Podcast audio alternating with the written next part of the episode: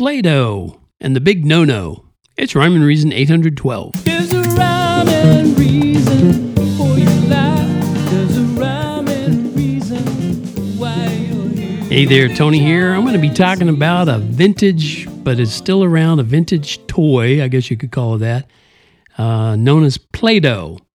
And uh, it's been around a long time. And the history of it is pretty interesting because it actually started out as a product to help people clean the wallpaper in their homes. Yeah. Can you imagine Play Doh cleaning the walls? Well, it's true. A guy named Cleo McVicker created the stuff back in the 1930s. His soap company, Kutol or Cuttle, or uh, looks like Kutol Products, was about to go out of business, but he negotiated a contract with the Kroger grocery chain to make an easy to use wallpaper cleaner.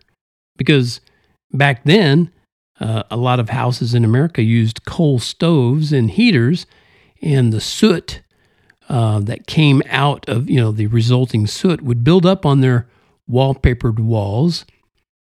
But uh, after World War II, a lot of, if not most, of the families converted those coal-based stove and heaters to oil and gas, and eventually electric, of course. And poor old Mr. McVicker's company started to tank again. It was the second time that it was about to go out of business. And uh, after he died, Cleo, after he died in 1949, his son Joseph took over the Kutol products business and had to deal with keeping it going. You know, imagine you you get to inherit this this company, dad's business. Yeah, isn't that great? Except it's about to go under. But fortunately, Joseph's sister in law was a school teacher. Uh, what? Did somebody say school teacher? Yeah, what's that got to do with Play Doh? well, thanks for asking, invisible podcast listener. Uh, Joseph's sister in law, Kay Zufall, invited him to check out her young school children's creations that they had made using those Kutol, Kutol, Kutol, I don't know, Cuddle products as sort of a crafting clay. hmm starting to kind of formulate in your brain now, right? Well, of course, Mr. McVicker, the younger Joseph, liked what he saw. And so he went back to the factory and uh, reformulated and repurposed that special product. And the great news was that they could use the same heavy duty equipment they already had and the manufacturing space they already had. But now the end product would be a child's toy um, instead of a wallpaper cleaner. Imagine that. You can take what you're already doing, repurpose it, and turn around and start selling and making profit again.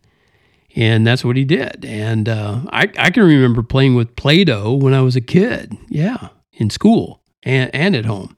And to this day, I could probably travel back in time in my head with just a sniff of the stuff, just smelling it.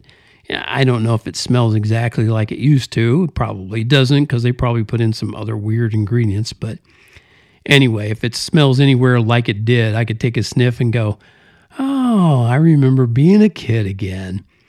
Now, I love a story of classic Americana like that. Do you? I love it, especially when it's, you know, simple ingredients that kids love to squish between their fingers and mold into other shapes.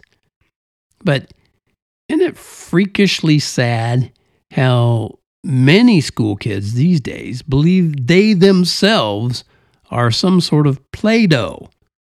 They believe they can mold their own bodies into an entirely different gender.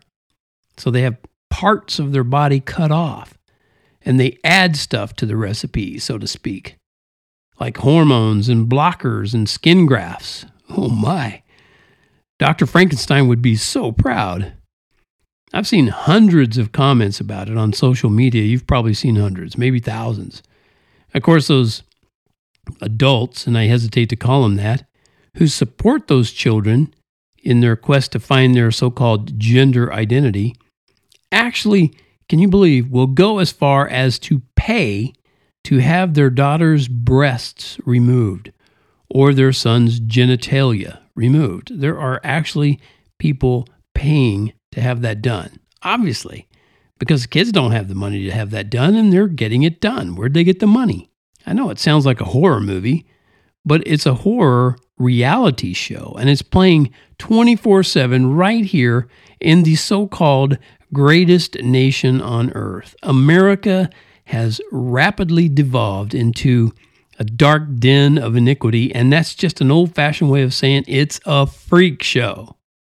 Ironically and shamefully, many parents who say they'd never hit a child have no problem paying for an operation to help those children transition from a boy to a girl or from a girl to a boy. But the idiotic part is here's the here's where the moron mind comes into play. No person can transition from one gender to another. You and I are not dough. We're not Play Doh.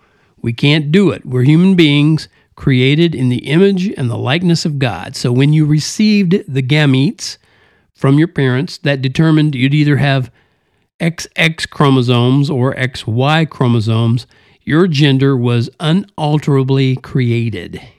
And there's nothing you can do about it. You can mutate it, but you can't change it. You can't change who you are. So I recommend that we celebrate the girlness of girls and the boyness of boys. It takes both to make more humans. You got to have both, regardless of how Frankensteinian future AI medical marvels get. They'll still need male and female genetics. They will. Anything else is and always will be a mutant. And I don't recommend being on that side of history. Don't be a play duh and act like you're play doh. Anybody, please. Girls and boys, there's a life inside of you, and it comes from God. And He wants you to live and to always enjoy. And remember, He made you the person you are. And a girl is a girl, and a boy is a boy. Thank you so much for tuning in to the Rhyme and Reason podcast. As always, brought to you by TonyFunderburk.com, where you can go over there and get millions and millions of rhymes and reasons. Well, thousands anyway. And uh, where you'll hear me say often, life has rhyme and reason because God made you. There's a rhyme and reason for your life. Why